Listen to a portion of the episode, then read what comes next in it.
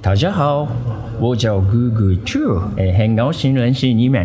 大家好，我是陈グ旭ランツーリスモプロデューサー山 I'm 内 Matthew です。 Scott from Valve。呃，大家好，我是谢元伟。ドラッグボーンプロデューサーの山際です。 I'm Jason Van. Gadio, this is Benson Russell from Naughty Dog. Marshall Robinson。交流的听众，大家好，我是索尼电脑娱乐的负责人天天五人。 Hi, I'm Yusuf from the Xbox team at Microsoft, and you're listening to Jadio. 追根溯源，挖掘游戏文化，深入浅出探索业界秘闻，聊游戏也能长知识。欢迎收听机核网加九 Pro。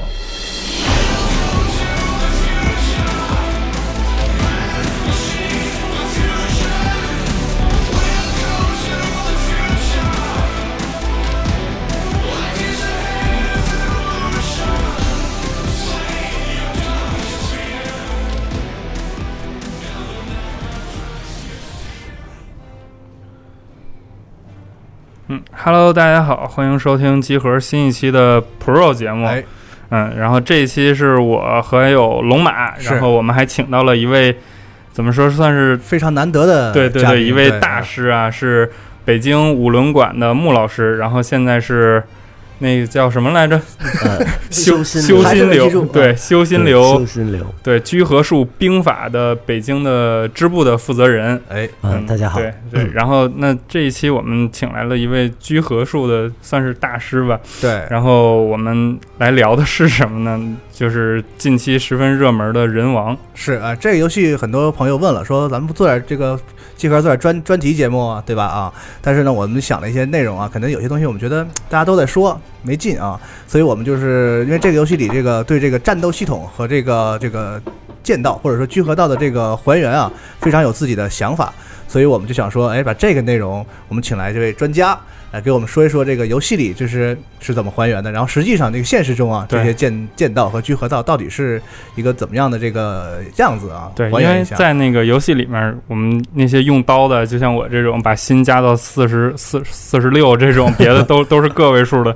哎然后就看他那个上中下段，因为我自己也有练练那个剑道嘛，所以我对哎这些东西还稍微有一点了解。但是，嗯、我又发现它和我们我学我所学到的剑道又有一些不一样的地方，哎。所以今天想请穆老师来给我们稍微讲解讲解这些区别都在哪儿。啊，行，那行，咱们俩就别再占用时间了，对 啊，对。嗯嗯，那就怎么说？先从对，这就先从剑开始说。对哎先从这个游戏里有五种武器嘛，对啊，当然其中这个重武器这一类和这个锁链呢，显然是这个比较艺术演绎的了啊。对，所以这期节目我们可能集中在这个其他三种，就是这个刀，然后双刀和枪。啊，这三方面上，然后我给大家说一说这个，就是实际中啊，这些兵器到底是一种怎么样的这个，呃，修炼的这样一种方式。对，特别是啊包括那些居合呀、那些对，可能很多人同很多很多人感兴趣，但是并不是特别的了解啊。对，可以先请穆老师给我们说一说这个游戏里面一个对，刀的比较重对穆老师其。实也玩这游戏了，对啊对对，您觉得这游戏就是说，先先大面上说一说，您觉得他对这个这这个日本的这个武术的这个还原，您觉得怎么样？嗯，我觉得我挺喜欢的，是吗因为我最早吧，我应该说我等这个游戏等了很久，哦，因为最早的时候在其他的平台，比如像 PS 啊哎什么，就一代一代这么过来嘛。啊，最早的时候，我最喜欢的游戏叫叫什么？叫《武士道之刃 这是》，就特别有意思的一个，就是算刀剑对打的一个游戏但这个游戏的啊特点是没有血槽。哦，哎，我好像知道这个游戏呃啊，，就比如说胳膊中了一刀之后，这个胳膊就抬不起来。它有一个人的那个图形在旁边啊，对对对是那个啊，我有印象，中了一刀就走不了路了，哦是这样的。然后一刀就可以毙命，就这样一游戏。后来呢，这游戏因为时间太长了嘛，是。也没有了，我们只能拿什么模拟器啊，还回味一下。啊，然后再往后的话，就出现了一个叫剑豪的游戏。对对对对对啊，啊，也是有上中下这这些东西，但是随着版本的更替吧，我觉得人王有点像剑豪的一个 RPG 版的一个，哦还是算无双类的版本的一个变化吧。啊，嗯，所以我等着游戏等了，算是在它一公开，啊对等等了很久。知道这游戏的时候，您也挺期待的。啊呃对，一开始不知道是什么，我这是什么呀，然后有人跟我说玩一下吧，啊，说有各种的架构啊、啊段位是是啊，呃，他们这么跟我形容的，说是可以做西卡给瓦扎和欧吉瓦扎，还有残心，我就啊，对，剑道嘛。他说你玩一下吧，一般，嗯，挺有意思的。哦，啊，也就是说，游戏您实到玩到之后也没失望，确实是有点意思。嗯，很有意思，但玩起来可能有一点累，在前期的时候。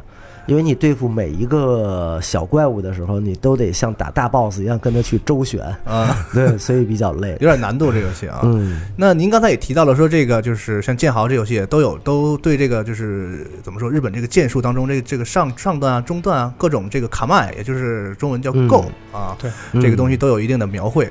就您能给我们实际说一说，就是真正的在这个剑道和聚合道中，这个有哪些够啊？然后它实际上是一种怎么样的应用呢？嗯，剑道的构会比较多吧，就常用的叫五方构，分上中下，然后还有八项和斜构。对我一开始还以为人王里面的那个上段是八项，我觉得那个动作特别像，然后包括那个下段，我一开始以为它是剑道里面的斜构，我当时还想写一个东西，然后后来仔细查了查，发现根本不是那么一回事儿。啊，就是分那个现代剑道和古剑术，因为最早的时候剑术它统一是叫兵法。嗯，然后他所有的动作可能不是对刀去设计的，哦，他有可能是对没有武器的人，有可能是对长枪的人，有可能对锁连的人，所以他会有不同的姿势。嗯，然后有一些流派，比如说像那个叫视线流吧，我记得是哦。啊，就是啊喊着，然后切柴或者就那个流派。哦，那战国八三您玩过吗？嗯，玩过。那里面的那个岛津，他就是说他用他说是世界流啊，这历史上有考证吗？是岛岛岛津家是用这个？对对对。哦，他所用的那个剑就是刀在侧面举起来，那个就是他们流派的上端。哦，嗯，然后会喊这些，就是是他们的特点是吗？就是他们讲究这个。那个流派有特点叫猿叫。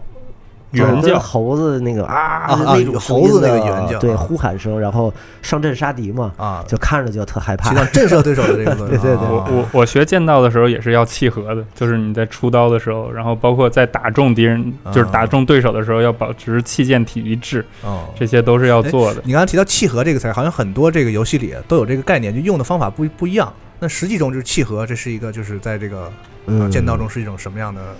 两个作用吧，然后一个作用就是震慑对手。啊，嗯，但是契合真的是喊是吗？就是发出声音，对是，喊啊，嗯，但是还有一个作用就是让自己的丹田可以用力。哦，呃，你知道有时候唱歌大家都说美声唱法如何如何呀，怎么好啊，然后打剑道也是，就是如果你用丹田去用力的话，发出的声音跟用嗓子发出是不一样的。啊，就是咱其实平常搬东西什么使劲儿的时候，就有的时候会喊什么的，确实有帮助，好像就是那个嗯一下，是吧？他要求把杀气爆发出来之后，要收回丹田里边，这样人整体就有力量，它是完整的。哦，嗯，光是拿嗓子喊的话，那有有点儿有变态吧？我觉得 嗓嗓子喊经常就会出现，就是我在馆里练的时候，你听突然间有一个人喊，然后那个音就劈了，啊。就走音儿了，然后就突然间停住，那种就一定是拿嗓子 喊出来的啊。那说到视线流，就是说，不如聊聊这个流派吧。就是说，现在还能够就是有有有可考的，或者说可以练练得到的，就是流派。你能给主要说一说几种比较有有名的修心流吗？我们流派，然后比较大的吧，因为有四大流派，在古代的时候，包括什么神道流啊、影流啊，什么就是这种。呃，像现在比较还还流传的，作为一个文化遗迹的，像是。呃梦想梦想神传流哦，无双英信流，然后更早一点的那叫相曲神道流，相曲神道流就是神道流。啊，你是个神道流，好像是一个很大的范围，是吗？对对，它最早，然后后来随着发展吧，以及各种的传承，流派这种东西是说你要有很强的实力，然后你有独到的见解，并且呢，你有自己传承和练习的方法，这个的话，它可以变成一个流派，然后大家都认可。在全盛时期的时候，有两百多家吧，哦，然后每一个流派有自己不同的动作，包括理念，哦，嗯，后来是有。一个非常厉害的剑豪，可能也真的是杀人无数了吧？最后终于想通了啊呃，发现剑客很多的都是一开始很暴力的啊很残暴，打仗啊怎么样，然后最后一般都会归于艺术和一些出家什么的。呃，对对对，像他们到后来的话，啊就会把自己的这个流派怎么说呢，作为一种文化传承下来。哦，哎，那这个神道流就是有没有什么特点？就是说，大家就是神道流的各种分支，他们总的来说有没有一个什么？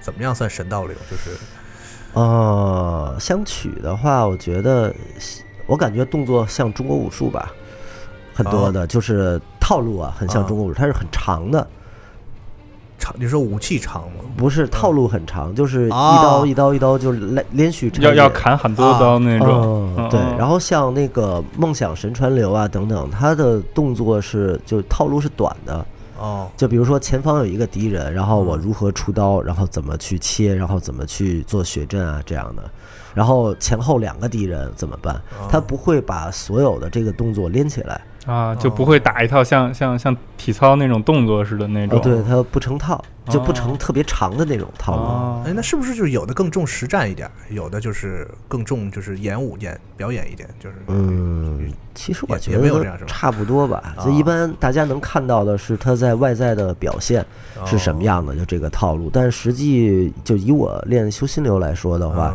就除了套路以外，有像组太刀，嗯就是两个人要对练的，就是那种动作，然后哦以及像小太刀啊、手里剑呀、然后包括也有长枪，但是长枪我没有练啊。啊嗯，然后包括很多的东西，它是完整的，但很多的东西它是不给外边人看的。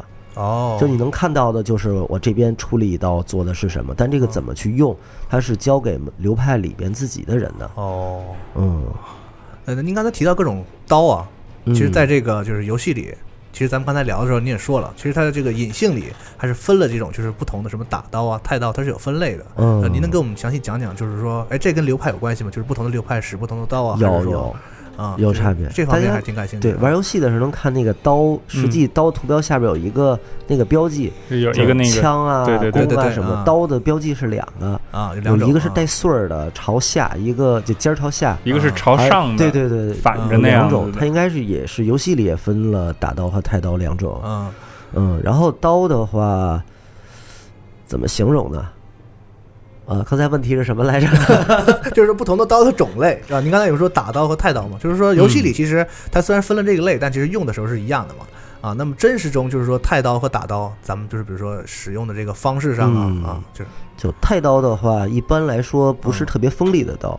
哦，太刀不是很锋利对，太刀是很大、很粗、很长，就那种刀，它一般是挂在盔甲外边的。它是借着劲儿抡的那种。不，它的预设是这样的，嗯就是啊战场上跟敌人对打，啊所以敌人是穿盔甲的。哦嗯，所以就锋利的刀是劈不开盔甲的。哦但一刀下去，那个刀刃自己就崩掉了。哦所以他们要用就是太刀，很长的那种刀，哦然后去砍，这样能够隔着盔甲把对手打伤或者骨头打断，这样。啊，反而像是一种钝击，就是造成那种就是啊这些淤伤或者是这个打骨头啊什么这种感觉。嗯，因为它好多是锁甲嘛，啊锁甲是怕钝器的，但不怕刀剑，像手臂啊等等都是锁甲，好多。哦，嗯，而且那个时候剑术叫借者剑术，就是盔甲啊，有一个词叫借者不败，嗯叫不跪拜。借是什么呢？就是说穿盔甲那个人，哦嗯，那个叫借者剑术，跟一般的用法是不一样的。就包括跟我练习剑道的那些动作不一样是完全不同的。对，他那种借者剑术，重点是比如说像我怎么去掰别人的那个头盔上有一个那个吹反，如何哦就作用吹反或者一些袋子，然后把嗯对手勒死啊，然后对手拿刀 砍的时候，我如何能够用刀尖，然后去刺到对手没有防具的那个位置里边哦啊？因为有盔甲的时候是很难去打的。所以后来刀就不是主兵器，而是枪嘛。哦嗯，枪是主兵器，哦但是这是太刀啊。啊然后打刀就不一样，打刀的话，那个剑术我们是叫速击剑术。哦素素素就是素描那个素，嗯肌是肌肤的肌，等于是人不穿盔甲的剑术。哦这种剑术的话，就是力量会很大，而且速度很快。哦嗯，然后打起来呢还非常诡异，就是在你想象不到的位置突然就出刀，等等等等。哦他不用去躲盔甲，啊啊，只是人对人，所以这种刀呢，它开的刃也不一样，它是非常锋利的。哦，嗯，它要做到，它要做到最快的切伤你。对，一个词叫一刀两断嘛，哦它追求这个效果，但盔甲的那个就不太可能。也就是说，很多文艺作品里就是描写的那种，就是两个日本的剑客互相这个决斗的时候，嗯他们用的应该是打刀。对啊，应该是打刀战场上用的那个才叫太刀。对哦，太刀。感觉感觉就是对比较还是就对，挺深奥的。挺颠覆这个很多，包括我在内的很多人那个想法，应该是嗯，包括他们好多人吹嘘自己的刀厉害啊好，削铁如泥什么的，嗯其实不太需要夸耀，因为你只要把刃开成像太刀那样的刃的啊话，你就随便切吧，它是不会崩的。哦，嗯，啊我都感觉它压根儿没刃，那也就是说，像那个铁棍儿是吗？我没有我。之前写的那些，就是日本上历史上一些名刀，比如说哦压切长谷部这些，其实都是属于打刀、打刀系的。嗯然后它之之所以能很很锋利的去把那个柜子啊什么的切开，就是它它做成了那个那个磨，特意磨成了那个那个很锋利的状态。嗯，然后他也不会上战场上去去跟人打。这个得具体看一对，下。很多 就是领袖级的人，他不是他配的可能是打到，但并不用在战场上。呃，领袖不会在第一线去杀吧？是吧万一不小心被砍，啊，对对对哎哎，你说嗯，就是在游戏里面，我们还能看到一个十分重要的那个地方，就是那个他是就是第四个摁摁住 R 一和圈儿的那个居合。啊，我觉得这个我们值得好好聊一聊。哎对，小光开始跟我说说，他经过查资料说，这个人王里的很多动作更接近于居合道，而不是刃这个剑道。嗯，就您能跟我？们讲一讲，就是居合道和剑道到底给就是不像我这种不太懂的人 说一说，到底是个什么区别？就居合和剑道这两个，我觉得其实是一个完整体系下的东西。哦，嗯。嗯，如果我们从就是练习的角度来说啊，嗯。比如说我是一个初学者，小白，什么经验都没有，对对对，嗯，然后我接下来学什么呢？我要嗯。先学怎么挥刀，对。是。怎么拿，怎么挥，怎么站，就这样的嗯，这是一样的。嗯。然后接下来我要学一些招数，嗯。就是别人打过来了，我怎么防啊，怎么反击呀、或者嗯怎么做初端，我们是叫做初端，对对吧？啊，我们怎么去做这些招数？嗯。然后接下来呢是开始一步，就是我们模拟去实战，哦，对，因为出现人对人的这种对抗了嘛，我们就需要穿防具了。啊，啊。然后穿上防具之后，有离境经验，知道怎么打、怎么防了，能够用出来之后嗯，就可以互相去比试。啊，大概是这么一个流程，是所以啊我的想法里就是居合实际很多的招数，它它在那个招数学习的范围之内，哦，嗯，对。是这样的，就你能看到居合里面有好多名词，比如说四方斩，是吧？这这种也也是在嗯。现实中也是有的。啊，也就是说它基础上是一样的，然后到了这个招数这儿开始有有一定的分支，是对，这样的感觉。嗯，是这样，就是剑道的话算是嗯，叫立合，啊，嗯，立合就是我们说好了，然后开始对打，站立的立是吗？对啊立合，然后啊。居合的话就是生活中的状态，哦。我觉得居合其实更像防卫体系，哦，嗯，跟流派也有关，就每个流派不一样，就啊。招数是完全一样的，啊。它都分前敌后敌，什么左右，然后啊。各种情况是。的。但它在应用的时候，有的流派就认为，当别人抓你刀柄的时候，嗯。你要把刀柄绕开，嗯。这个时候呢，用刀柄去打对手的眉心。哦。嗯，然后有的流派就不这么认为，但他都名字都叫一个啊，啊。但是他是可能这个派和这个派，啊。就比如说无双嗯直传英信流什么派，无双直传英信流什么派，啊，这个这个这个流派的，因为有传人嘛，这个啊流派的传人认为我需要用刀柄打眉心，同样我要用我的另一只手的拳头去打他的水月，这样同时攻击，哦。命中率高，所以这哦有有这种差别。解决办法不一样，面对不同的情况。嗯啊，而居合最多的面对的就是在生活中，比如说对手抓我的刀，哦或者对手要拿刀砍我啊嗯，对手对我做什么攻击，而且还包括我要暗杀别人的一些技术。哦嗯，是这样的，所以它像防卫体系，而剑道更像是比试。我明白，就是咱们说好了，都拔都拔出刀来，然后比试，对就是一种剑道的这个战术因的基基为因为础剑道嗯，我们在那个比试的时候都嗯需要先行礼，啊然后再把刀拔出来，啊然后交剑，然后蹲下，对然后再退回去，然后才开始打。啊然后聚合就是说更生活中，就是说别人先打我了，我怎么办？然后我打别人的时候怎么办？啊，对对，是这样就如何摸哨啊，就走到背后，然后如何 去干掉他什么的，很多是这样的啊。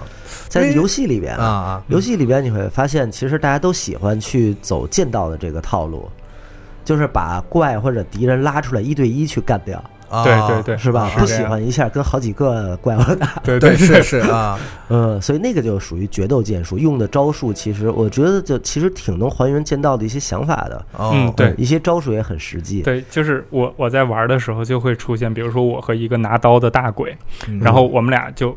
我会绕，就左右来回来回挪，然后前后前后，这个很像我在学剑道的时候，就是摆好那个步伐，我往前探一步，看对手会做出一些什么样的动作，然后我再去做一些什么样的动作。嗯，而且还能做到先先知先呢。对对对，哎，那咱不妨就说说这个剑道这儿，游戏里不是有那个刚才也提到这个段嘛？嗯啊，就是这种上段，游戏里是这种表现嘛，就上段的比较慢，但是攻击高。嗯然后这个中段是这个比较适合这个反击，就别人打我的时候，他有很多的这个办法啊。下段就是速度快，啊，攻击但稍弱啊。您觉得它这个就是设置，就是与对剑道就是是完全是自己瞎想的呢，还是说有一定的这个有还原度？有还原度是吗？对，但是有差别。就剑道里边的话，就是上段是进攻用的，对，嗯，纯进攻，几乎没有任何防守动作。因为上段的动作是要把那个两个手举过头顶，然后那样，嗯相当于你会把你的兜完全暴露出来。哦，游游戏里那个上段就是真实上段的动作吗？呃，是鼓流的一个动作。哦，就有很多，因为它是在侧面举成的上是是是啊，嗯，我原来在练居合的时候有一个动作叫那个亚马欧诺西，亚马欧诺西就是把人就有人抓你刀的时候，然后抓住刀柄了，然后山落是吧？对你把他的手震开，嗯。然后用刀刃把人推倒，然后有一个把刀举过头顶动作就是这样的，刀在侧面。然后那个老师讲说这个动作是干嘛呢？是上段，然后叫刀就怎么着吧，怎么样厉害，都 这个意思，然后再砍。哦，他的那个就像那个刀的，就那样那样的那种感觉，把刀举得很高。哦，嗯，但是上段上段在剑道里，他认为是属于形容的话叫火，用这个去形容，就是你要很强的攻势的人用这个。对，一一直猛攻。我我在上甲跟上段人打的时候，我就会会特别被动，因为因为我不知道他什么时候。就就一直在打我，我我我没有任何办法。他的感觉是把手摆给你，把头摆给你，肚子给你，咽喉也给你，然后你过来吧，就是这样的一种感觉。因为我稍微看过一点这个就是剑道的这个比试的这个画面，好像真正剑道中上上段就是正中间，然后把刀举过头顶，对，是那样，并不是在侧面，是吧？嗯啊，然后小光还跟我说侧面这个是什么？另外一个构叫八项八项构，其实八项构也不是这样是吗？也并不一样，一样吗？八项，它这里边好像没有八项，没有没有八项啊，没有八项。他只是在奔跑的时候有一个类似八项那个位置的一个动作。哦，嗯。嗯，然后他那个游戏里面的那个中段，嗯，真的特别特别像剑道的一些就是理念，嗯、就就像我刚才说的，是反的，对对对，脚脚 脚是不对的，剑道是右脚在前，对，然后要往前挪，往前挪，我们剑道就是那个两两个剑相交的中间皮，如果碰上了，就基本上可以相当于是进入到了一个。就是可以攻击的范围内，哦、然后我就一直前后左右去找这个我可以认为我可以攻击的那个范围，哦、基本上是这样的感觉。嗯。嗯，之前其实我咱们这四十二他们也做过一个就是关于这个中国兵器的这个冷兵器格斗格斗术的这样一个节目、嗯、啊，他们讲到说这个冷兵器格斗是很讲究一个中线的这个概念。啊。啊，这个咱们在这个就是日本的这个剑术当中有这样的类似的这个。有观点是有有的，对，要守住中心线。哦，也是一样的，是吗？对。因为你那个两个两个刀中中段的话，嗯，它那个你的中线只要一偏，它用刀压过去，直接就打面了。嗯，然后说了中段也说过了嘛，现在咱说说下段嘛，就是下段它游戏里表现的是速度快。啊，其实我觉得人拿刀，然后就我个人想法，就是在各种位置挥，应该都是差不多的速度。为什么说下，那这个刀的位置偏下的时候会挥得比较快？这个有道理。嗯，它是这样的啊，就是从 就看游戏的动作啊，然后你发现下段它这个下段动作跟修心流的下段是一样的哦，就刀是侧开在右腿前边的，是啊，嗯，然后剑道的下段刀是在正中心，然后只是垂到膝盖的位置，哦，呃，两个方向不一样。在游戏里边，你使下段攻击的时候，第一刀是向上的，对，向上撩的。嗯，剑道里没有这个动作哦，因为这个叫跟流派有关啊。然后像我们是管它叫切上啊。嗯，然后有的流派是管它叫逆袈裟，袈裟就是和尚穿的那个啊。一般袈裟斩是从肩膀砍到肋骨，这么咔。然后想到了怪物猎人，对对对，它是这样的。然后逆袈裟或者说叫切上技，它是从下向上斜砍的，哦，所以它出刀快。它是怎么说呢？从下向上，它的攻击的位置一般就是在腹部或者是腿部。哦，啊，不会很高。而上段的话，它是从上向下，一般是头和肩这个位置。哦，嗯，然后如果说八项的话，那个主要是攻击对方的手用的。哦，就是你的刀不用举特别的高，这样的话力量小，但是攻击的是偏靠前的位置，就两个手。而逆袈裟或者说切上这个动作的话，它攻击对方的腿以外，还有一个就是可以止住对方的手。哦。比如说上段一刀切下来的时候，他从逆袈裟向上，啪，直接架在手腕的位置，那个手就没有了啊。嗯，所以可以克制。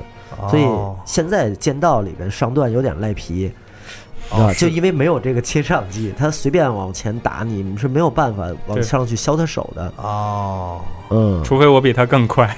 嗯，因为剑道里边怎么说，盔甲是不防这个向上切的动作的啊，没有这个防具，所以在规则里不许去用。哦，原来是这样。嗯，那怎么说呢？就是这个实际就是比试的时候，这些段有没有就是说哪一个更难这个掌握一点？哪一个就是初学者一般都教他什么？你说剑道嘛？对对对，剑道里边就是作为传承性的一个架构，就是中段哦，可以进攻，可以防守，然后。干什么什么都可以，很灵活。嗯，一般用水去形容吧，它是川流不息，但不会被你切断的。哦，嗯，感觉日本人很会起名字啊，对，很会做这种意象的这个东西啊，让因为因为见到的那个那几个动作不就是风风火？对对，它是地水火风空，它等于是跟这个五轮是联系在一起的。不叫五行啊，五轮，五行是木火土金水。是啊。啊，你看这是有顺序的啊，叫木火土金水，它对应什么呢？对应肝心脾肺肾，是的，呃，对颜色青赤红白，它是这样的。啊。然后五轮是不一样，五轮最早它是密宗的一个理念嘛，我记得是，然后它是提出就构成世界的元素是这五个，地水火风空，嗯，依次排列往上。啊，所以咱们五轮馆的名字是这么来的。五轮馆就是因为原来有一个是二刀流的高手嘛，叫剑圣，叫宫本武藏，是他写了一本五轮书，哎，嗯，后来那个书我有一次去西单，我说瞎转吧，我说在有一个体育类里边看看了半天没有，我说不是说有卖的吗？后来他们跟我说你上工商管理那边去找去，啊，真的吗？我一看啊，看见了，所以那个书它好多是作为企业管理热里面，然后你去看的一个东西。哈伦想给武道标榜一点怎么说呢？更高的意义吧。啊，这种东西练完了去砍人肯定是不好的。是啊，而去陶冶自己的情操啊，开阔一下自己的逻辑啊，我觉得倒挺好。那就叫五轮书呗，啊，五轮馆。五轮啊。嗯。那既然提到宫本武藏了，我们不如就是顺顺着这个就说说这个。使两把刀的情况，对啊，游戏里面也是有二刀二刀流的啊。但我跟小光其实这种外行都觉得他这个好像不太靠谱啊。对，游戏里表现的比较单因为我在我在管理上甲的时候，和那个飞云老师也是五轮馆的一位老师，他他他之前用过二刀，我真是被他打的特别惨，就是二刀两把刀我就不知道该看哪个了。然后他那把短的那个就完全可以拨开我的剑，然后是然后。我就空了，相当于我的脑袋、胳膊、肚子随便他打了，然后就那那把长刀就使劲的打我头，打我妹。对你刚才说这个也是我最早对这个二刀的，因为我小的时候看过一点这个武藏的这个文学作品啊、小说什么的，好像也讲的就是说二刀应该是一把一长一短。然后那个短的好像是用来拨拨对方的武器的，然后长的用来攻击，就是我就是比较外行的简单的理解啊。实际上咱们真正的这个二刀流是一种什么样的用法？就在剑道里边，二刀流是有规则要求的，就是短刀不能超过多长，然后重量是多少，然后长刀不能超过多长，重量这是有要求的。嗯，而且限制练习年龄。就中段的话，像小孩子就可以；然后像二刀的话，必须是成年人，要不然的话，他的手腕承受不了那种压力。哦，嗯，而且初学者不可以，如果挥刀不正确的话，也是手腕会受伤。受伤啊啊！嗯正常剑道是要两手持刀嘛，对吧？对啊因为他那个二刀，因为他拿那个刀都是拿着刀底儿，不是拿着那个刀上面，就是刀刀柄的上、哦下面那个地方，所以你要挥挥不好的话，就包括我们中段也有挥刀挥不好的时候，手腕扭到的那种情况发生。哦嗯，所以基本功很重要。哦，然后说到那个二刀流的，就是哎宫本武藏这个来说，好多人他很出名嘛，对二刀，但是很多人传言说他实际一辈子是没有用过两把刀去打的。啊嗯，为什么呢？就是他的理念吧，他啊。二天一流的理念可能不是说用两把刀去打，而是培养一种两手都可以单手持刀挥砍的能力。哦。嗯，所以在游戏里边，他虽然是拿两把长刀的话，但跟就以宫本武藏的理念来说的话是一致的。哦。嗯，因为比如在战场上有一只手受伤之后，你单手持刀你就切不开东西了。哦。嗯，所以会死的嘛。所以他要求就，即便是右手单手拿可以切，左手单手拿可以切，而且捡到什么武器就用什么武器，哦就不可以挑说太沉了这个刀我不用，有的话你就拿着用嘛。所以他要培养这个，哦而且他所做的动作就是走路，在步法上要用长步去走。就是正常走路的动作，而不用一些像什么滑步啊什么就那种哦不不去做。哦，嗯，这是为这是你从从什么考虑？就是他原文是这么说的，啊。说就是走一步杀一个人，然后挥一万刀嘛，哦呃挥一万 不对，走一步然后杀一个人，然后走一万步杀一万个人，呵。他是这么 这么说的。一步一刀一人这种感觉。哦 对，他是那种步伐，等于跟现在的武术的话不太一样。哦。嗯。啊，那是那就是说二刀流实际上也有这种就是很有规则的这种比试的方式。呃，在我的感觉里吧啊，就是怎么说，练二刀的话，我们啊。先要学剑道，啊。就知道中段呀、上段就这些架构怎么用，嗯。然后接下来要练一个东西叫嗯短剑道。哦。嗯，短剑道。短剑道就是二刀流里边那把短剑，嗯嗯嗯。然后你要用这把短剑，然后互相的去对打。哦。呃，学会这个之后呢，用短剑对长剑去对打。哦嗯，我试过，还挺好玩的。哦，嗯，打不中啊！不是长剑嗯看见短剑之后，一般都往后跑。为什么呢？短剑厉害呀，呃，短的更厉害，反正对不都说一寸长一只寸强吗？要他不往后跑，就对攻的话，啊短剑厉害。哦，原来嗯是，这样。而且短剑可以抓别人的胳膊呀、衣服啊，这样啊。哦，嗯，抓住之后就可以刺，然后长剑不行啊，你它长剑还要进到你的举起来，对，哦进到你的很近的范围内，哦的刀是挥不开的，哦然后被抓住手脚，然后就死掉了。啊嗯，所以练这个，当啊这个长剑、短剑都会使用之后，哎就把它分开。哦你相当于那叫我看好多小说里边，周伯通啊左左右手手合术？对你相当于就是两个人，其实在跟他一个人打的那种哦感觉了。哦这个手做他该做的，这个手做他该做的，然后中间是一个整体，然后啪啪啪这样打过去。哦怪不得我打不过呢，打了两个人。嗯也就是说，真的有这个现实中，就是说这个呃怎么说熟练的这个二刀流这个这个选手的话，他对单刀的时候会有巨大的优势。啊，我们都特讨厌二刀流哦，是是这样的啊。对，打所以不过开始练去了。啊。我觉得，啊，你现在在练二刀流是吗？啊，嗯，二刀也分流派嘛，有著名的流派嘛，就是那个宫本武藏的那个武藏吧，武藏。啊。嗯，但是游戏里就是大家都知道，这个很多游戏里，像这个《噬魂》里有一个角色嗯。就是独眼龙，这个啊柳生十兵卫啊，他们家这个也是以二刀著称的，这个是是真的吗？就是柳生他是剑术名家，然后啊。具体他的二刀流，我是没有特别研究过啊他。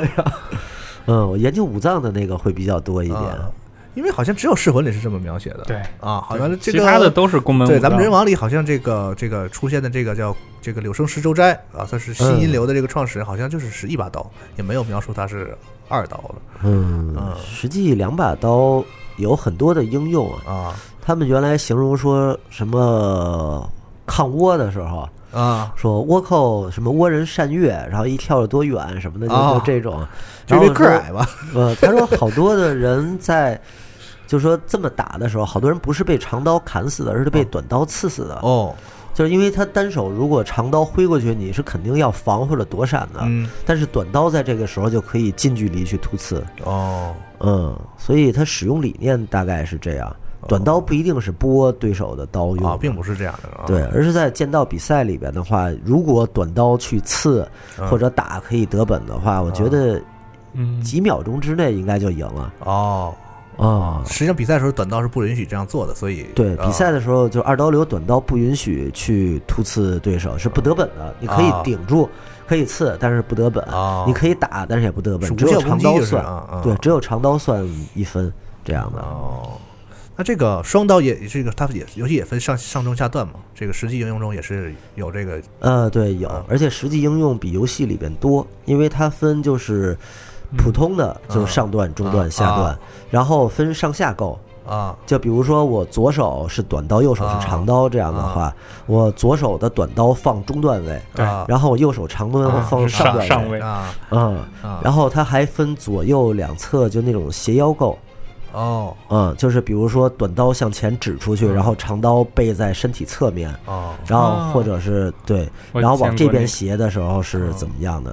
哦。而且它还分好多十字钩，然后哦。上中下三个段位又可以使不同的上段十字钩、哦。中段十字钩、下段十字钩哦，而且刀两个刀重叠的位置不一样，然后所做出来的印记也不一样。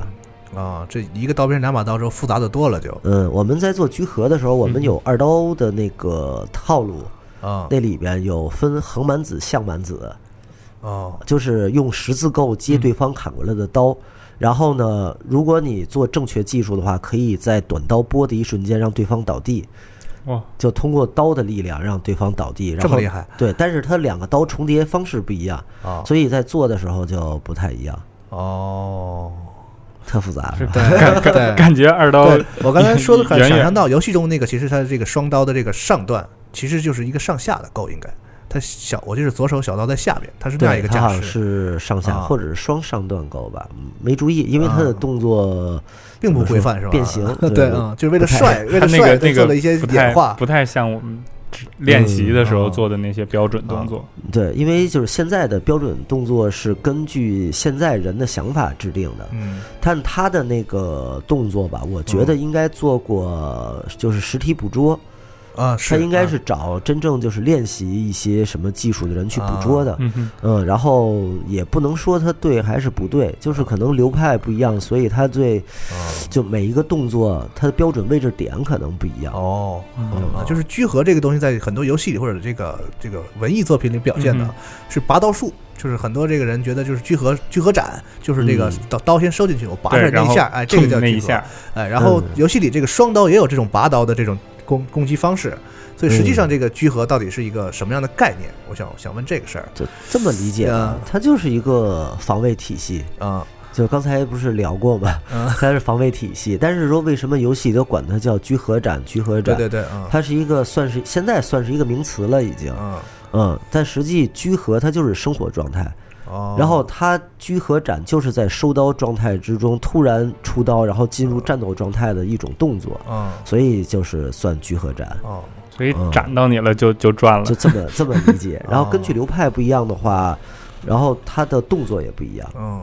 嗯，像有的流派认为就是刀划过去，嗯。他切的比如说是那个动脉，嗯。嗯，他认为啪一刀过去之后，因为古代的时候医疗技术不好，嗯包括现在也没什么办法，就动脉被切开之后，几分钟人就会死。是啊嗯，而且你在跟他对抗之中，他是没有办法去自己包扎止血的。是啊，嗯，所以一刀划过去，然后就胜利了。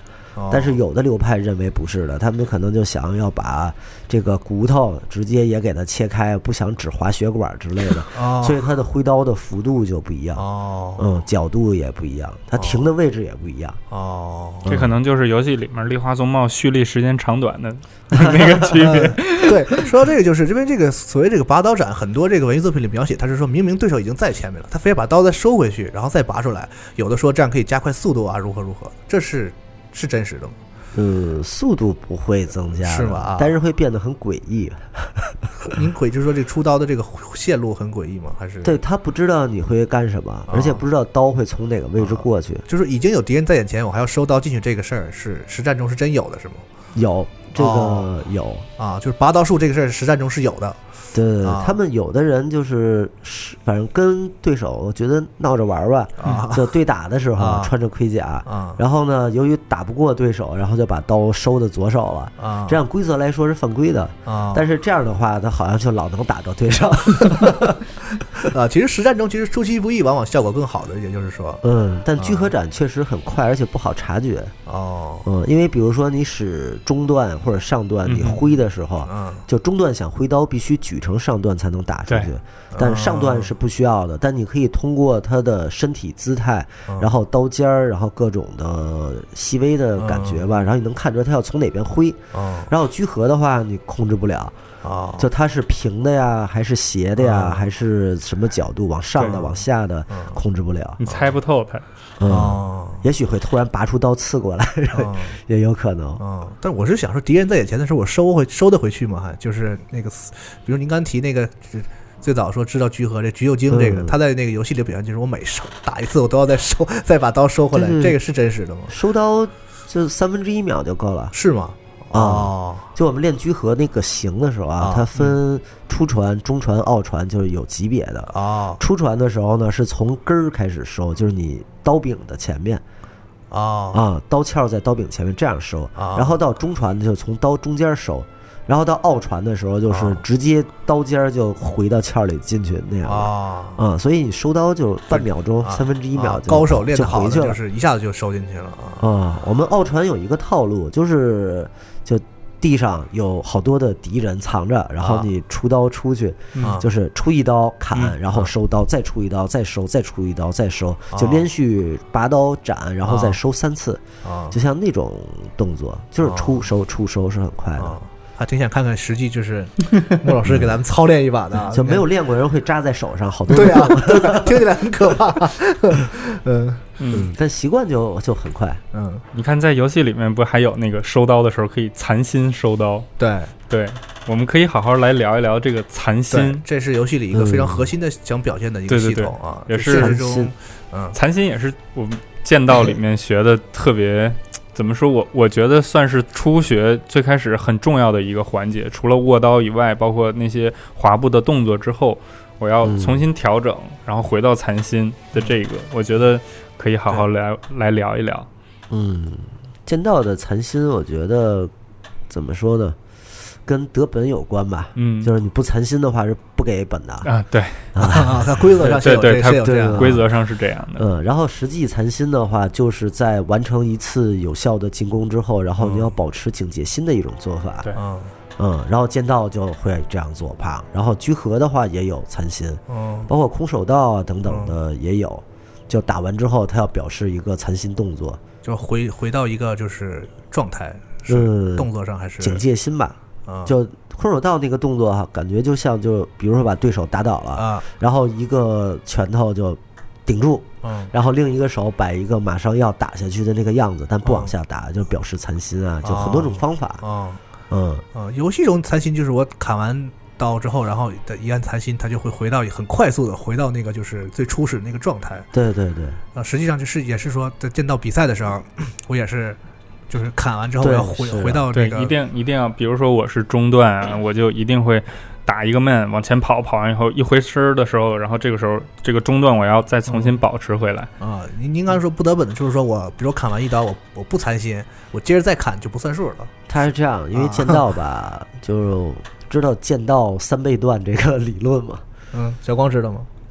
就剑道一段相当于乘三，然后比如说相当于空手道的三段，什么差不多这么一个概念。就是说很难，是是不是啊。是厉害程度，啊啊你有武器啊，啊，那对啊就相当于三段。然后假设你二段，然后你就相当于空手道，就这种类别可能是六段。哦，啊、是这样的，剑道三倍段，嗯。嗯，所以在它是很厉害的，但它有一个特点，它又特别安全。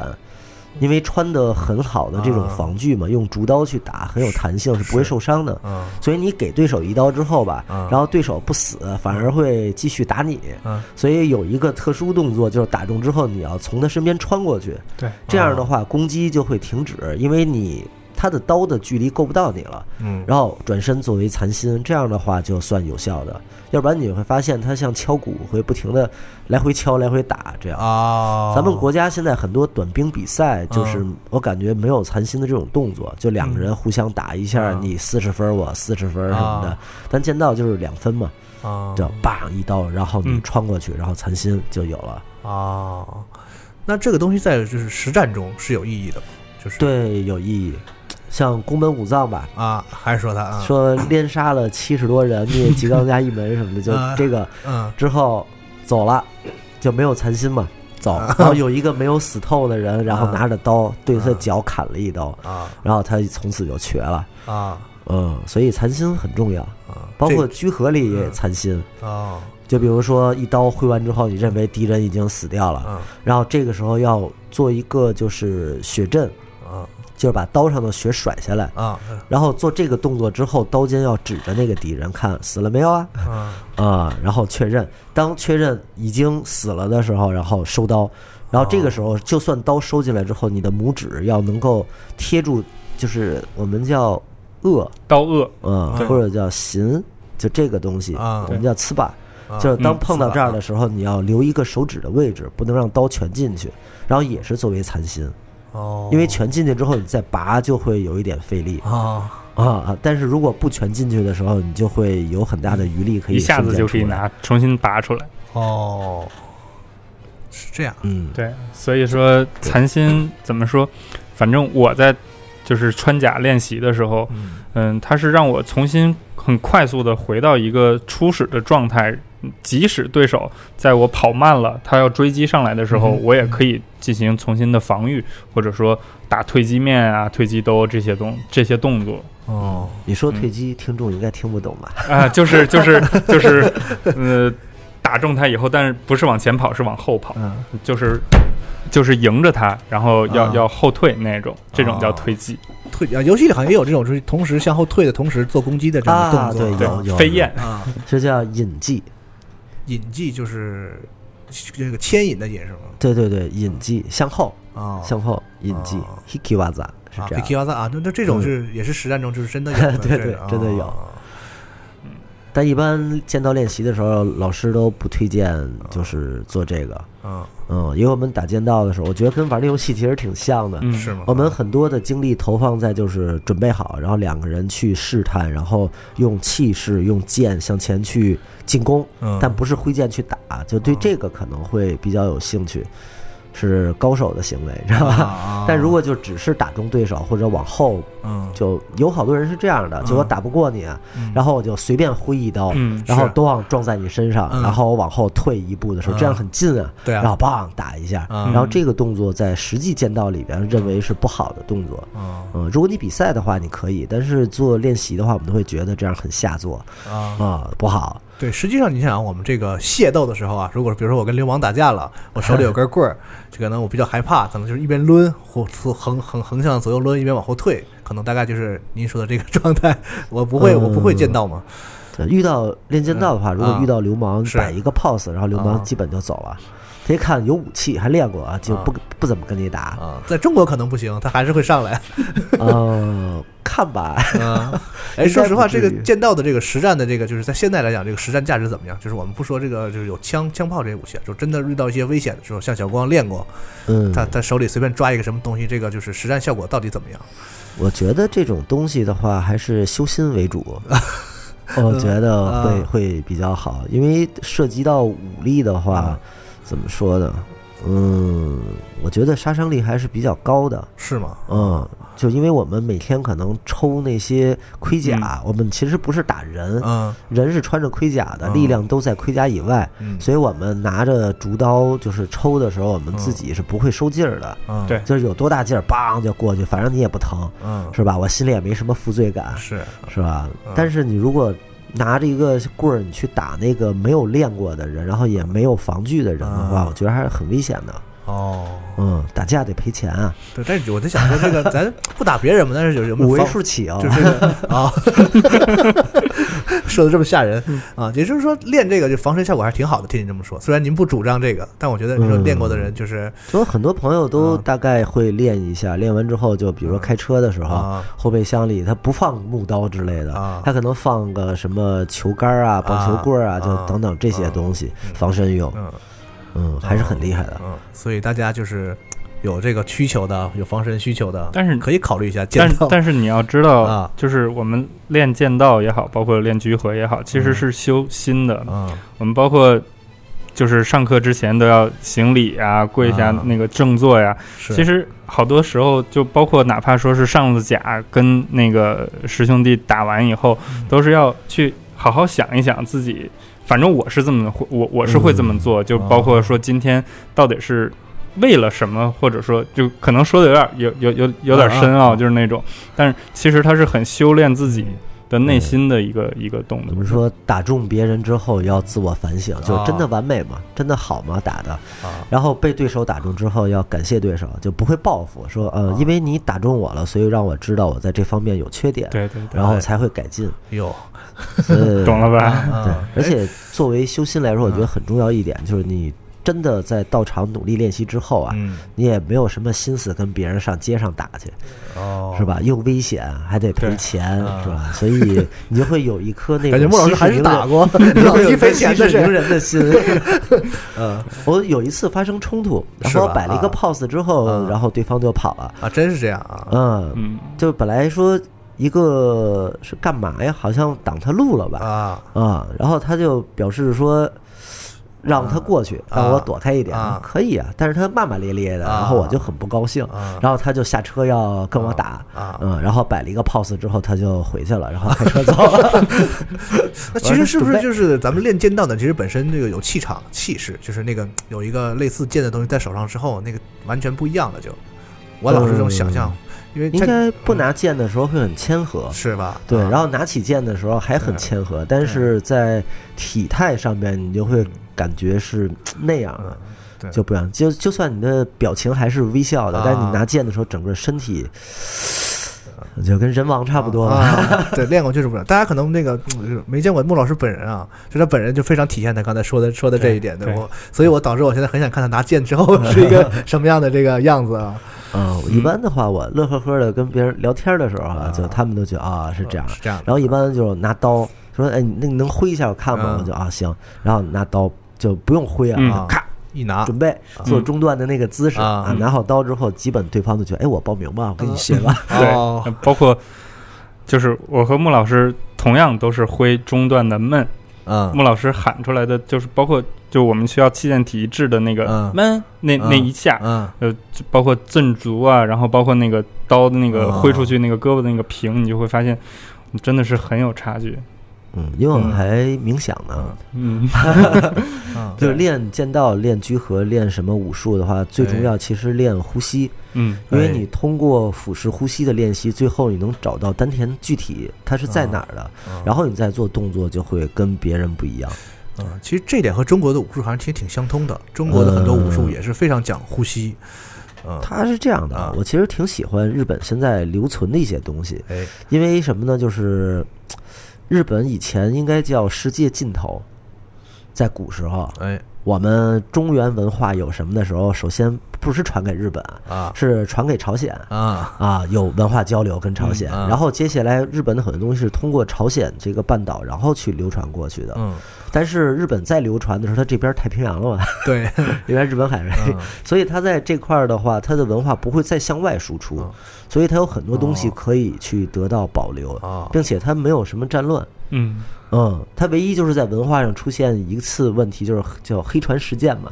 对啊。嗯，西方列强用大炮打开它的国门嘛对，哎。打开它之后，你发现他们其实跟咱们现在面临很多问题一样，嗯，就是一下突然之间崇洋媚外了，然后把自己的很多东西全扔掉了。对对，但过了一段时间又把它捡回来了，嗯。像什么西强隆盛的事件啊、嗯。像什么什么日俄战争啊，就这样。对对对发现日本人现在这么怂啊，说不行，还是把这个传统文化捡回来一些。嗯嗯，嗯，会这样。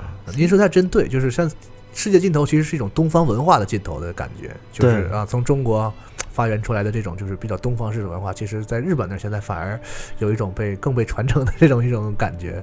对我现在在中国，我的感觉除了语言是中文以外，啊然后咱很多东西都是西方的啊，。西化的更厉害一点。对嗯我那天一个老师跟我说，他说在日本的时候看很多的人，然后穿着和服就是哎坐地铁是啊，我说对对对，为什么？他说穿这样然后不要钱，他们还真是这样吗，小光？当当然不是，然后还有就是他们定期有那种文化季，你就嗯看他们就在街道上，大家穿着就是古代的这些衣服，很传统的衣呃服。游行，并且他们还穿盔甲骑马在街上，然后就是在做这种街上就就这样啊。对啊，有文化季，包括像给什么大地震，然后啊募捐，啊我，去的那个那叫八分大神宫，嗯，嗯，就鹤首那个地方。哎，嗯，然后在那儿的话做琉璃马的表演，他们真的有人就骑着，还不是日本马，是那种混血马，啊。大的那种马，啊。呃，要专门把这个石头地，然后铺上土，这样马才可以去跑，啊，然后射箭，骑着马射箭，很难的那个东西，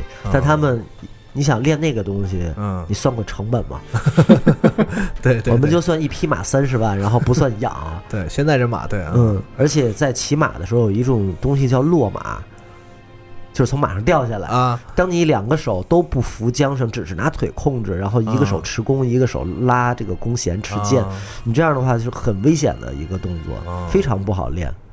嗯，我有一个老师就摔了两次吧，折了六根肋骨，但依然坚持，还还在练。嗯，依然坚持。问为什么？因为这是民族文化的瑰宝，啊啊好像只有几十个人练嗯那个东西。对，其实人王这个游戏就是火爆之后啊，很多玩家也在就是探讨和考虑这个问题，就是说你看看日本现在这个文化输出做的其实非常不错，包括人家这个游戏啊，一些这个其他的文艺作品啊，都是这样。所以我觉得武术，包括这个剑道这个东西，其实可能在现在这个时代，像您说的，也我不会拿它真的去打架啊嗯，但是它在这个文化传承方面的这个价值还是非常重要的，是吧？嗯，我觉得是的。对我这话人也没法接，都让我说满了这这。是肯定的你。写了个句号，不好意思，行，那咱们把刀说完了啊。游戏里其实除了这些一些比较幻想性的哦有一个事儿没说，哎，您说就关于刀啊，啊嗯，它是这样的。然后你会发现，不同地区它的流派是不一样的，啊对吧？然后对它举中段、上段、下段这个 pose 的动作也是不一样的，哦而且还有一个就是他们的刀也是不一样的。啊嗯，就比如说居合的两个很著名的流派吧，啊那包括我们修心流原来是叫那个梦呃无双直传英信流听景派，啊嗯嗯，后来改名字叫的修心流。啊然后这个梦想和无双啊这两个差别是什么？你发现他收刀的时候，然后动作是不一样的。嗯然后梦想神传流的时候收刀，他这个刀刃是平的嗯啊，收进去。然后英信流收刀的时候，刀刃是朝上的。哦，呃，不知道大家有刀刃没有注意过？刀刃平的是横着这样刀刃平的就是刀刃冲前，刀背冲后。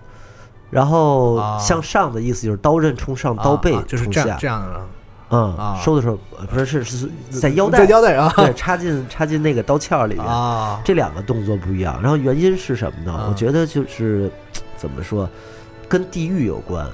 就是梦想这个流派和这俩其实原来也是同一个流派，他们是同一个流派。啊嗯，因为创始人是一个嘛。啊嗯，然后他的这个流派所在地区的话，可能因为人的身高和各种原因，哦他所用的刀长，嗯或者他的技术特点就是长，他本地打造刀就长。啊嗯哦，然后但另一个流派它刀短，嗯。所以刀刃朝上的这种收刀方式适合收短刀，啊。就是偏短一点的。啊。然后但是平的这种收刀方式可以收更长的，对，所以两边用的武器不一样。这么收，一个是那样收，啊。不太一样。嗯，哪一种更帅啊？一样都很帅。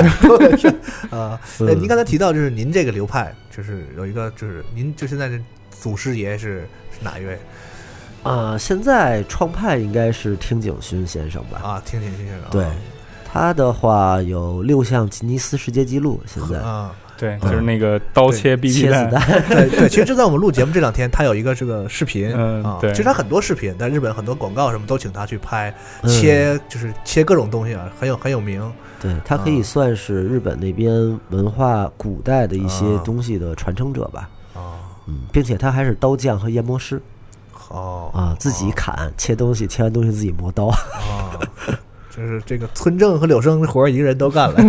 嗯，反正他他自己弄，哦，匠人嘛，嗯，挺不错，真是不容易。嗯，那咱们说说枪吧。这个嗯刀说完了，除了这个斧子和这个锁链，这个应该就是锁比较链这个比较娱乐性的这种锁链真的有是锁链，因为哎那嗯嗯，那您讲讲锁链。锁链啊，锁链的话就是它主要是那个链子前面那个那个秤砣啊对，它的旋转方向是比较有讲究的，哦。所以当你拿刀剑去对它这个锁链的时候啊，你要针对它的这个方向，而且在挡的时候要格外的注意啊啊，因为它在抛过来的时候吧，啊它不是真的用那个就是前面的秤砣砸别人啊啊，它是用那个链子把你捆上的。啊 嗯，有可能啪扔过去之后，你用棍子或者刀一挡的时候，它打中这个之后就弯曲，直接折转过来就缠在人的脖子上啊了，啊，对，对然后直接一拽，然后人就被带过来了。它那个头相当于是一个配重，就是引导这个锁链的这个轨迹啊。嗯，然后可以做直接攻击，啊，就比如说转转转，啊啪啊那一下打头的时候是啊很重的，是但也有那个，所以它操作起来很诡异嗯。旁边把人拉过来之后，这边镰刀就可以啊直接哎，那也就是说，现实中嗯是真有锁链术是吧？有啊有啊，有很多古代流派都有，现在还得有人练吗？日本有有，这不好练吧？这就练的人 少啊，嗯对我们要私下老说了，这感觉老老会打到自己，看起来很危险。这个武器啊，那倒不会的。呃，但这种东西就作为文化遗留的东西，它嗯肯定会有人练，但是，嗯，没有多少人吧。哎，那听您说的意思就是说，咱们练这个练刀的时候，其实会有这个针对锁连这种对手的这种一些呃，剑道防具里边它是分怎么说呢？有一些形制变化，啊就有专门针对剃刀的，就是那种长杆儿的那种长刀刀啊嗯，然后就会加上腿甲啊，对，啊，因为那个可以站着直接砍到腿。啊嗯，然后还有关于那个刺刀的，嗯嗯，它会配一个肩甲啊在左侧，右手就握枪把儿前面。呃，咱们现在其实中国现在部队在啊做刺杀练习的时候用的防具跟这个防具很接近，基本一样。哦。嗯，就但是不会用什么鹿皮呀、什么手刺，就这种可能就是塑料啊或者铁板啊，就这些东西去做的。然后还会有就是针对于短剑使用的，啊。反正各种各样的这些东西。啊，也就是咱们就是正常就是刀的这个训练当中，其实有是针对各种兵器的这样内容的。对，包括锁链是有模拟的。哦就是它会有模拟的锁链，然后啊那边的配重，然后以及这边的镰刀，嗯但是用竹或者木的东西压缩的哦啊。然后这些东西其实是跟剑道一起对打的。对哦我我在查 我在查 wiki 上有过一张图，就是一个是锁链的那个，然后对对剑道，我当时就就在想，我说这这怎么打呀？这 您您您试过吗？就是对这些奇怪的武器呢，就是呃，试过对提刀和短剑，哦嗯。然后我们这儿有一个就是俄罗斯的一个朋友吧，哦啊，他跟我就是段位差不多，嗯嗯。然后我们有一次他就提出来说，我拿短剑跟你打一下，好吗？啊我说好吧，试试看。然后打完之后，我就觉得，呃，好像拿其他的种类武器互相的打也挺有意思挺的。有意思的 啊啊 嗯这个肯定要练到一定段位以后再去想啊，像我我这种肯定没戏。正式比赛有要求打会伤人。对，对有差别武器这种有正式比赛吗？就是还是说正式，呃我记得在京都那边好像是有一个就这种，我们算他流适合吧，还是啊算什么？反正就类似武道大会这种感觉，你 可以随便就只要在规则范围之内的这些武器。嗯，而且防具长得其实结构是差不多的。嗯嗯。嗯，我见过一个老头儿和一个老太太，老太太拿一个剃刀很长的，然后老头儿拿二刀啊，一长一短，然后俩人打，哎。哇，给我吓傻了。我这个老太太太厉害了，是吗？嗯，刀特别的长，但它啊。不是说轻轻的摸一下、划一下那种动作，是真的劈，而且速度特别的快，啊。很长的刀，咵咵咵，然后然后老头儿就在那儿挡，他挡，就这样的，而且头啊、腿啊、肚子啊全都砍，啊。这样的好厉害。我觉得那个游戏里面的长枪，对，对或或者说包括那个雪女那个 BOSS，他用的就是对剃刀。其实。很多玩家也说嗯。说 DLC 的时候可能会下一个武器会把剃刀出出来。啊，到时候可能如果真出剃刀了，咱们再说。咱们不妨说说这个游戏已经有的这个有长嗯长武器枪。枪。啊，听说枪你也有稍有研究。枪，原来听景老师的祖先吧，说是哦。枪术的教官。哦，嗯，所以他对枪是有研究的。哦实际上他祖上练枪就是。啊，因为打仗嘛。啊，对对对对对啊，啊，其实。那会儿武士混战什么的嗯，是谁家的枪术教练？我忘了。啊嗯，然后他跟我说，就是现在人对武器的理解跟嗯古时候可能不是特别一样的。啊嗯。嗯，他说以前刀是用来干嘛的呢？嗯。就不是用来砍的，嗯。而是用来刺的。哦。啊，因为都打仗嘛，大家拿着刀就谁也不敢拿刀砍，啊，然后都刺，而且穿着盔甲，砍是因为这个动作幅度太大呃，对，危险举起来往前冲的时候，这边把你就就啊扎嘛，啊。所以就打仗的时候，好多人都是用刺哦刺死的，说不会有很多人死于被刀砍。啊。啊，就百分之几的可能性，啊。嗯，然后什么东西去切呢？是长枪。哦啊，他说长枪不是用来刺的，是用来切的，或者用来劈砸这个用这个跟我们中国的枪很不一样。这个中国的枪分很多种呢，啊，对，也是呃，什么什么花枪是不是就是各种对对对啊然后有的就是突刺很强，有的是它的灵活性特别大，就不一样。啊。然后日本战场的那种枪的话，嗯怎么说呢？你有一部分人就是打仗嘛，啊两排，啊这边前排的话可能拿枪做护盾向前突，然后第二排的人在这个状态之下会用枪直接从上向下打。劈，而且对很长很重那个东西，然后下面接的人是很难受的，接不住。这个这个和那个游戏里面打锦衣直虎的时候是很像啊，的。就是枪的上段就是那个第一下往下劈的对。我那下，还没用非常重过枪，在游戏里。对对对，我我我我因为嗯。我因为打打他打了将近十次了，就就他那个上段打我，我我即使把啊心加那么高，我精力很高，嗯。他打我两下我就一定会崩掉真的是很难受，真的像像嗯。穆老师说的那样。然后这个游戏里不是有一个这个宝藏院这个人吗？就是嗯说，就是一说日本使枪的都能提到这个人。宝藏院流，宝藏院流啊，而而且说我看查资料说他发明了这种十字枪。啊，不如您能啊您稍微了解一下，这个我就是这个枪啊枪头，日本日本不是日本有很多这种枪头不同的这种枪的形状嗯啊，就是说您说这种劈砍这种枪大概是一种什么样？就是您刚才说这种战法的这种枪，它是这种单头的都可以吧。我觉得就是这种十文字枪的话，啊，就有点像中国的那个，戟呃，就那啊种东西，前面直的，然后旁边有但它是就是两方向的嘛。啊嗯，我觉得这种武器的话，怎么说呢？你去控制别人武器的能力会变得非常的高。勾挂这种的，嗯啊，所以也算呃，我不喜欢那种武器，感觉有点阴阴损是对对吧？拿刀完全打不过这种东西。啊，嗯，他往前突几下就对手必死，就是这样，不太喜欢。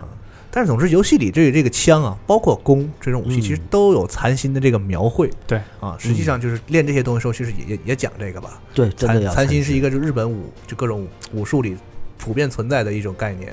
对，如果那个打的时候打完了，然后不残心，这边老师会骂的。啊。那个公道，我们之前集合不是也有拍过那个纪录片咱们拍过？纪录片，那个嗯。公道的残心要远比其他动作复杂的多，我觉得，他要所有东西都正，然后还要抖手腕那样的那那嗯那些东西那。倒不是抖手腕，嗯嗯它那弓反是自然形成的。啊，你看，你看，四十二说就是抖手腕，啊不能听他的。对，但但是你看啊穆老师说就是自然形成。对，因为那个它是传统弓嘛，嗯它的弓就是箭在弓的右侧边，啊，所以当弓弦和这个对的话，不是弓的正中心对靶子，嗯箭的延长线对靶子嘛，它是弦跟弓的右侧臂对的，所以这弓是有一点偏的。哦所以当你握弓的时候，放箭一瞬间，这个弓力量它会往这个方向打，所以就会自然转到手背。有一个转扭转的这个力量，对啊而且动作好的话，箭不会受很大影响，啊就是怎么说震动。嗯。如果射得好的话，出箭之后就永远是正的；啊如果练得不好的话，出箭之后十五米这种箭是歪的，啊，会在天上飘。它用箭头的抖动啊什么的。我我我跟你说，四十二第一次射射射圆靶，呃，不是不是圆靶，是射那个草靶。啊。我坐在他侧面，啊，那个箭是朝我飞过来的，香蕉箭，嗯然后然后我就再没有坐过他侧面。啊，射箭的话，你就不要站在他前面，很危险。嗯游戏里面的那个弓和那个弓道，我觉得很相似，很相似。嗯它包括做完那个也有那么一个动作，然后你再上箭怎么样？对，我觉得他那个游戏里的那个弓啊，嗯哼他如果能把那个抛射的路线再计算一下，应该就更好玩了。对，这方面确实现在很多游戏都不带这个了，就觉得很麻烦，然后玩家玩起来可能还要自己再计算一下。对，啊因为你想枪嘛，枪是打直线用的，对，所以作为一个武器来说，弓也是打直线，其实就没有任何特点了。是啊，对吧？它就其实做抛射、吊射这种的话会更能凸显它的那种魅力。嗯，像瞄着脑袋，啪射在脚上，那劲儿不够了。嗯，总体来说，我觉得人王在这些武器上的考证，今天听穆老师也说了这么多，包括我自己是来看的话，也觉得还是嗯就是做的很有考究，也很讲究。对还原度很高。嗯，而且也引起了很多就是对这个不太了解的人的兴趣。因为游戏好玩，就会发现，哎，实际上到底这东西是怎么样的，是吧？哎，这嗯，今天也很感谢穆老师过来给我们来来说这些东西。非常感谢给我一个机会说两句。对，最后很想咨询一下，就像我这种完全的初学者，就是不能说说我说不懂的人，就是我想练的话，大概要多久，就是能够跟人这个对战一下呀？啊，到这个程度。个的话，你很着急跟别人对战 那倒不是，就比如说，或者说小光吧，就是他，你练了多久？大概是一个什我么？练了两年了，两年，就他大大概是个什么程度？现在嗯，我能上甲了。对，可以去的，因为这些东西其实跟呃天赋啊、身体素质啊、想法呀、勤勉呀等很多东西是有关的啊啊。你学完之后你就不练，实际你也是不会的。，但我现在已经就不太勤勉。不是我我我 腰腰间盘的问啊题，有一年没有勤勉了。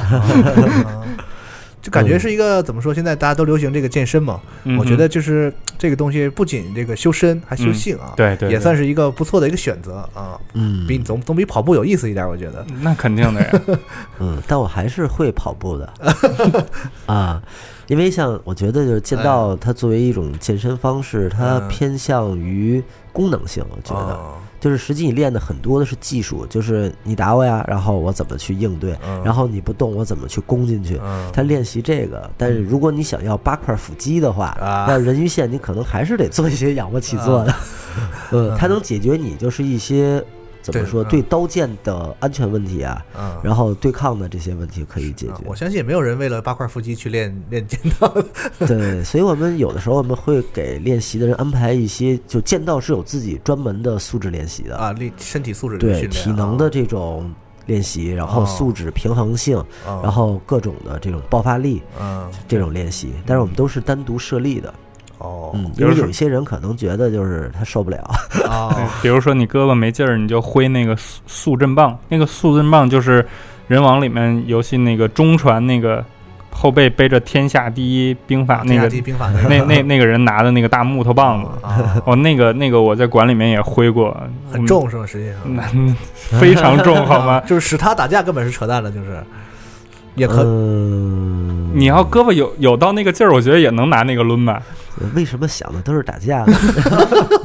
那个 太暴力，还是得练。你这么想吧，你就挥素质棒两百个，你再回去拿你的刀，你不觉得你的刀沉？哦，嗯，嗯，但我们一般就是初学做技术学习的时候，不建议那个。对对对哇，不建议嗯做，，因为我们要把一些不需要的，就是用力的肌肉，然后嗯再主动的把它去掉。嗯嗯，但使那个东西之后，就会变得越来越用力。嗯所以学动作的时候，我们建议用一些很轻的东西。嗯哦嗯，你消耗的力量越小，所以动作学习的速度越快。哦当学会了之后，你就想挥重的，你就可以。哦，嗯嗯，就先练标准动作，对对对然后形成了这个肌肉记忆之后，你再上重量啊。对，动作不规范的话，你打别人自己还抽筋呢。啊，越对越练越歪，感觉就是啊。行，那今天也是机会难得啊，嗯。非常感谢穆老师给我们这种完全不懂的人啊谢谢谢谢。还要这个细心的给我们说，对，嗯，我觉得我说话还挺好懂的。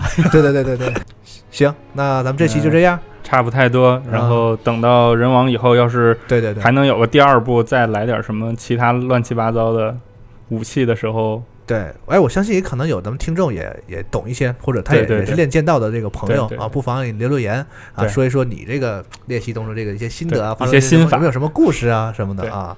行，那我们这期先这样啊，感谢莫老师，哎谢谢哎，行，那大家再见，嗯，拜拜。拜拜。